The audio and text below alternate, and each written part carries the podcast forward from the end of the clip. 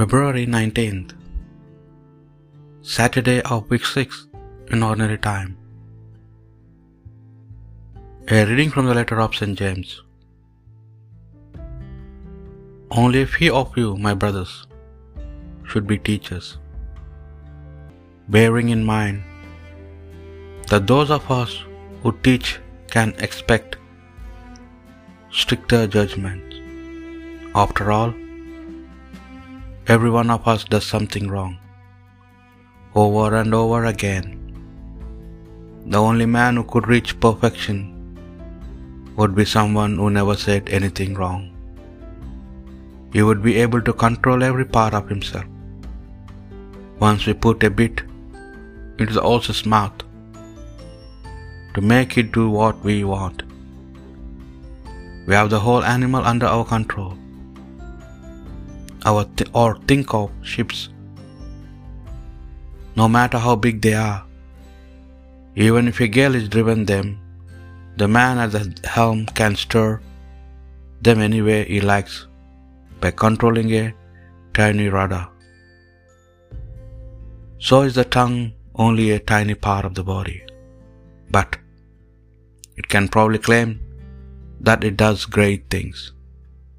Think how small a flame can set fire to a huge forest. The tongue is a flame like that. Among all the parts of the body, the tongue is a whole wicked world in itself. It infects the whole body, catching fire itself from hell. It sets fire to the whole wheel of creation.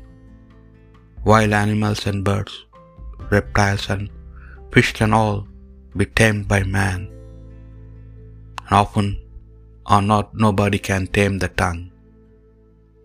It is a pest that will not keep still, full of deadly poison. We use it to bless the Lord and Father, but we also use it to curse men who are made in God's image. The blessing and the curse come out of the same mouth. My brothers, this must be wrong. The word of the Lord. Help, O Lord, for good men have vanished. Truth has gone from the sons of men. Falsehood they speak one to another, with lying lips, with a false heart. May the Lord destroy all lying lips, the tongue that speaks high sounding words. Those who say, Our tongue is our strength, our lips are our own, is our master. The words of the Lord are words without alloy, silver from the furnace, seven times refined. It is you, O Lord, who will take us in your care and protect us from ever from this generation. It is you, O Lord, who will take us in your care. A reading from the Holy Gospel according to St. Mark. Jesus took with him Peter and James and John and led them up a high mountain where they could be alone by themselves. There in the presence, he was transfigured, his clothes because clothes became dazzling white, whiter than any earthly bleacher could make them. Elijah appeared to them with Moses, and they were talking with Jesus. Then Peter spoke to Jesus, Rabbi, he said, It is wonderful for us to be here. So let us make three kens one for you, one for Moses, and one for Elijah. He did not know what to say. They were so frightened.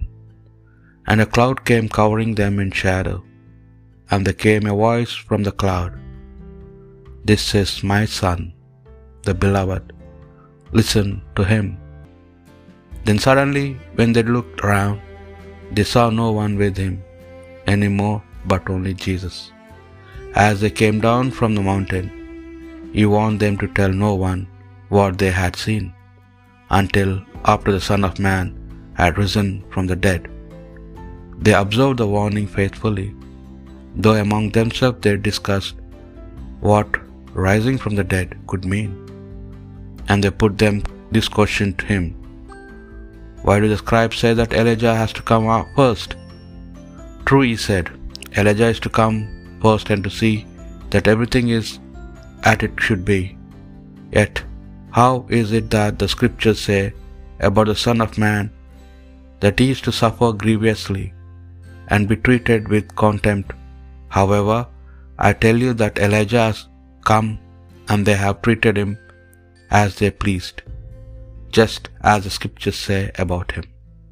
The Gospel of the Lord.